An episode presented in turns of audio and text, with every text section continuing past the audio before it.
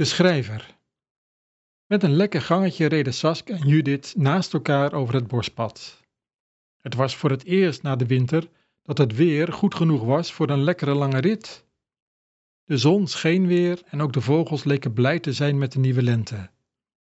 Ook de paarden leken zin in een ritje te hebben, want ze hadden maar weinig aansporing nodig. Hé Judith, zei Saskia, wat ben je stil vandaag?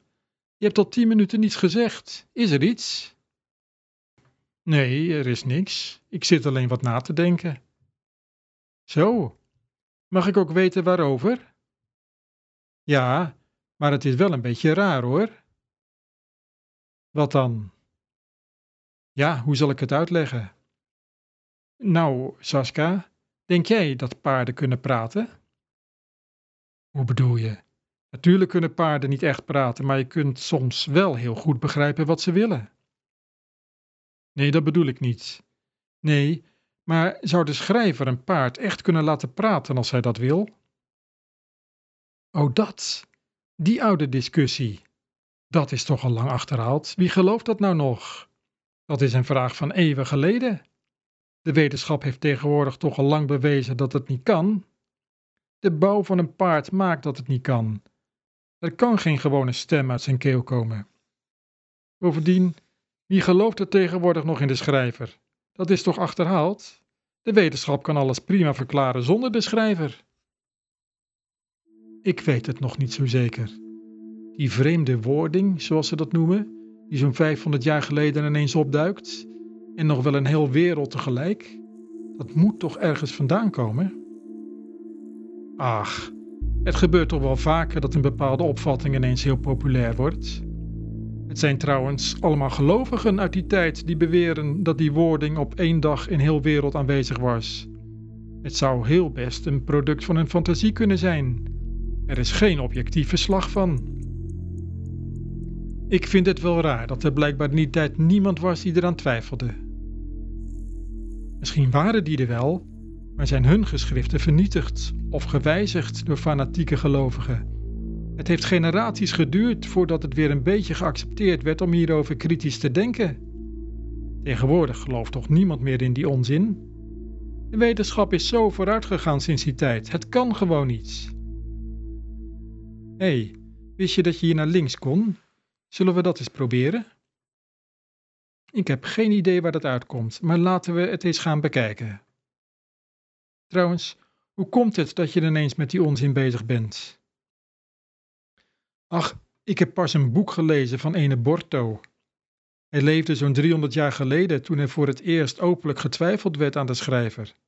Hij schrijft hele rare verhalen over mensen die over de schrijver van die verhalen praten. In een van die verhalen zijn ook twee mensen aan het praten over de vraag of hun schrijver hun paard zou kunnen laten spreken. Oh ja? Wat zeggen ze dan? Nou, volgens die ene zou het best kunnen. Waarom zou een schrijver in zijn verhaal geen dingen kunnen laten gebeuren die wetenschappelijk onverklaarbaar zijn? De ander gaat daar tegenin, eigenlijk met net zulke argumenten als jij er net noemde. En komen ze tot de conclusie? Eigenlijk niet. De eerste laat zich niet overtuigen.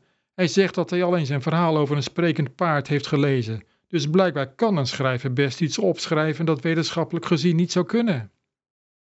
Ja, in een verhaal zou zoiets wel kunnen, maar in het echt natuurlijk niet. Dat is nou precies wat die tweede ook zegt. Ja, maar hij is natuurlijk verzonnen, wij niet. Nou, hij beweert ook dat hij echt is. Maar dan vraagt de eerste wat hij nu eigenlijk bedoelt met echt. Hoe weet hij zo zeker dat hij niet door de schrijver verzonnen is? Daarom vraag ik me nu af, hoe weten wij dat eigenlijk zo zeker? Ach, wat een onzin. Natuurlijk zijn wij niet verzonnen. Dat voel je toch? Dat zie je toch? Dit bos, de paarden, alles om ons heen, wij zelf en alles wat we meegemaakt hebben. Het is toch te gek voor de woorden dat het allemaal maar verzonnen zou zijn? Laat die tweede dat nou toch ook zeggen? Ik vind het best knap geschreven. Als je het leest, zit je er eigenlijk voortdurend op te wachten dat een van de paarden zich in de discussie mengt. Dan zou het hele probleem opgelost zijn. Maar dat gebeurt niet. Nee? Hoe loopt het dan af? Nou, ze raken helemaal verdwaald. Ze komen bij een splitsing en ze weten niet meer welke kant ze op moeten. En dan komt er een vink en die zegt dat ze naar rechts moeten. Dat doen ze dan en zo komen ze weer veilig thuis. Oh, wat flauw. Dus dan is het toch duidelijk dat het hele verhaal wel verzonnen is. Dat denk je eerst wel, maar als ze thuiskomen zijn er een heleboel mensen die het nog steeds niet geloven. Ze blijven volhouden dat het niet kan en dat er geen schrijver is die ze verzonnen heeft. Ze zeggen gewoon dat die twee het zich verbeeld moeten hebben dat die vink wat zei. Ja, dat kan ik me voorstellen. Maar dan begint die eerste persoon echt boos te worden. Hij vraagt wat er dan moet gebeuren voordat ze het wel geloven dat er een schrijver is. Nou, zeggen ze dan, als we het zelf zouden kunnen testen, als die vink bijvoorbeeld ook tegen ons wat zou zeggen. Misschien, zegt de eerste weer, maar dan zijn er weer anderen, ergens anders of in een andere tijd, die het niet geloven, omdat ze het niet zelf hebben gehoord. Als de vinken tegen iedereen zouden praten, dan zou niemand meer twijfelen, zeggen ze dan. Nou, dat doen de griffioenen toch? Je kunt ze iedere maand horen. Waarom twijfel je dan nog? vraagt de eerste weer. Ach, iedereen weet dat griffioenen bij volle maan kunnen praten. Dat is niks bijzonders, antwoorden ze daarop. En zo worden ze het weer niet met elkaar eens. Ik vind dat die schrijver het maar erg ingewikkeld maakt. Nu we het toch over vinken hebben, ik hoor ze hier ook steeds. Heb je trouwens enig idee waar we zijn? Nee, maar volgens mij kan dat niet fout gaan. Als we een beetje links aanhouden, moeten we vanzelf weer terugkomen. Ja, ingewikkeld is het wel. Vandaar dat ik er ook zo over zit na te denken. Eigenlijk zou Borto best gelijk kunnen hebben. Ach, onzin. In deze tijd van computerimplantaten en interstellaire reizen kun je toch niet meer volhouden dat er een schrijver is die paarden zou kunnen laten praten? Nou, in de tijd van Borto waren ze ook niet gek. Hij zegt dat de schrijver zelf de hele wetenschap in zijn boek heeft gebracht. De schrijver kan er gebruik van maken als hij wil, maar hij kan het ook even negeren als hij wil. Misschien wil hij zich gewoon graag houden aan de regels die hij voor zijn boek heeft bedacht, en zien we daarom zo zelden iets bijzonders. Dan kan je toch ook niet bewijzen dat de schrijver bestaat? Nee, maar je kunt ook niet bewijzen dat hij niet bestaat. Dus moet je afgaan op wat anderen vertellen over wat ze hebben gezien of gehoord of ervaren. Ken je dan iemand die iets gezien of gehoord heeft? Zo komen we dus toch weer terug op die woording van vroeger. Er is een tijd geweest dat iedereen dat geloofde. Het moet dan toch wel een overtuigende zaak geweest zijn. Als je daar iets over leest, lijkt het echt of ze het zelf hebben meegemaakt. Maar er worden wel meer ongeloofwaardige dingen verteld in oude verhalen. Die kun je toch niet allemaal voor waar aannemen? Nee, zeker niet allemaal, want ze spreken elkaar ook nog tegen. Maar dit lijkt toch een consistent verhaal. Er zijn nog steeds uitnemende wetenschappers die volhouden dat het echt gebeurd is. De beweringen dat er aan oude boeken gerommeld is door zogenaamde gelovigen, is volgens hen alleen maar bedacht omdat sommigen het hele verhaal ongeloofwaardig vinden. De boeken zelf geven er geen aanleiding voor.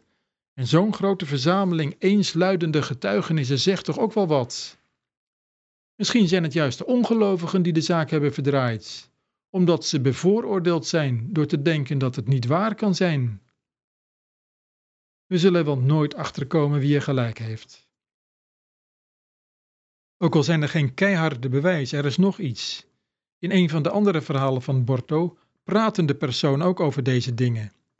Ze zouden ook graag een hard bewijs willen hebben dat er een schrijver is, maar dat zien ze niet.